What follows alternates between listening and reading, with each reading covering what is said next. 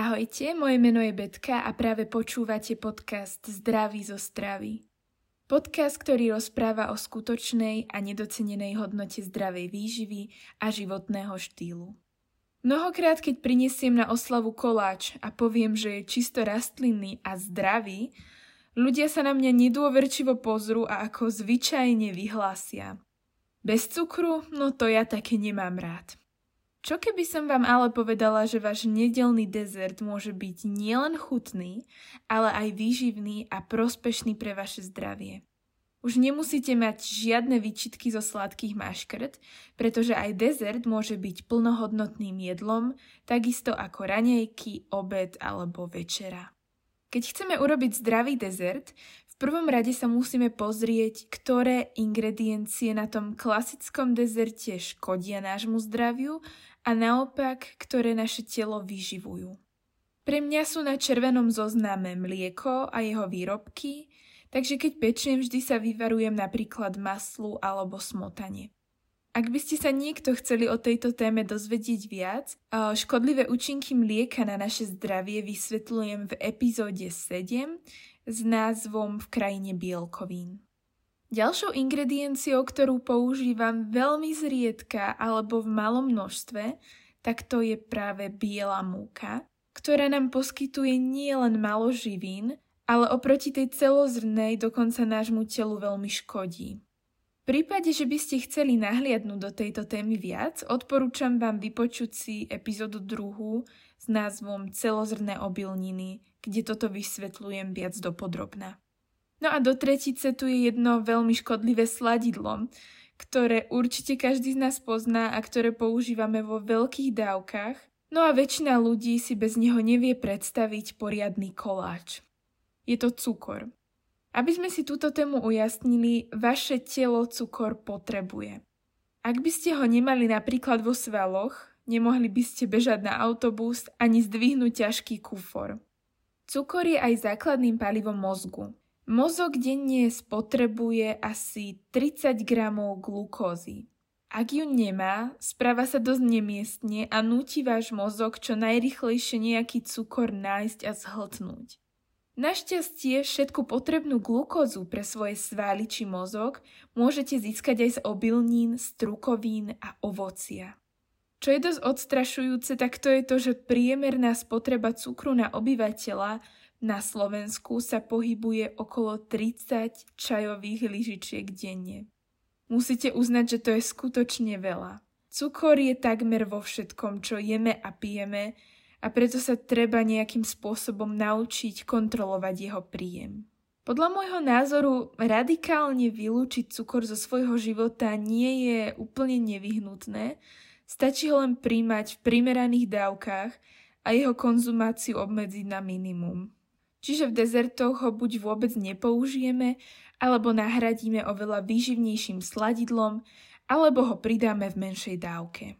Poďme sa teraz pozrieť na ingrediencie, ktoré by sme mali zaimplementovať do dezertov, pretože sú pre naše zdravie prospešné. Jednoznačne začnem s ovocím. Ovocie, ako som už predtým načrtla, patrí k skvelému spôsobu, ako si doplniť cukor, ktorý náš organizmus prirodzene potrebuje. Ovocie je nielen chutné, ale aj neskutočne zdravé. Patrí k základným potravinám, bez ktorých nie je možné udržať si zdravie. Ovocie je plné vitamínov, minerálov, ale aj tzv. fitochemikálií, ktoré majú rôzne pozitívne účinky na každú vašu bunku. Poznáme 5 základných druhov ovocia, a to je bobulovité, dužinaté, kôstkové ovocie, potom citrusy a exotické ovocie. Najlepší je pravda, že piec do sezónneho ovocia. To znamená, že teraz na jeseň môžeme využiť záhradu plnú jablk, hrušiek, predtým hrozna a dokonca ešte aj sliviek. V zriedkavých prípadoch ešte môžeme nájsť aj maliny. Čo napríklad ale cez takú zimu. Ja si zvyknem sezónne ovocie, a to najmä to bobulovité, zamrazovať tak ho môžem využiť aj cez zimu. To znamená, že našu úrodu v lete pravidelne zbieram a napríklad také maliny, jahody, rýbezle, čučoriedky alebo dokonca aj slivky zamrazím a môžem ich používať počas celého roka. Ovocie dokonca môžeme použiť aj ako skvelé a výživné sladidlo. Napríklad taký prezretý banán, jablkové pyré alebo moje obľúbené datle. Z datlí používam zväčša datlovú pastu, datlový cukor alebo sirup. Datlový cukor sú vlastne pomleté datle na jemný prášok. Jednoznačne ďalšou zdravou ingredienciou sú orechy. O tých som už rozprávala v predchádzajúcej epizóde, takže ak ste ju ešte nepočuli, myslím, že vám vie dať naozaj plnohodnotné informácie o tejto úžasnej plodine. Orechy dokonca používam ako základ korpusu pre niektoré nepečené dezerty. Inokedy ich nasekané pridám do cesta. Z orechových múk sa dajú vykúzliť aj výborné bezlepkové dezerty. Do ďalšej kategórie zdravých ingrediencií patria koreniny napríklad škorica, badian, anís, vanilka, klinček alebo muškátový orech. Určite nemôžeme zabudnúť ani na kakao alebo posekané kakaové bôby. No a čo sa týka múky, prevažne pečiem z celozrnej pšeničnej, pohánkovej, špaldovej alebo ražnej. No každý, kto v koláči automaticky nahradil bielu múku za celozrnú, vie, že takto to jednoducho nefunguje.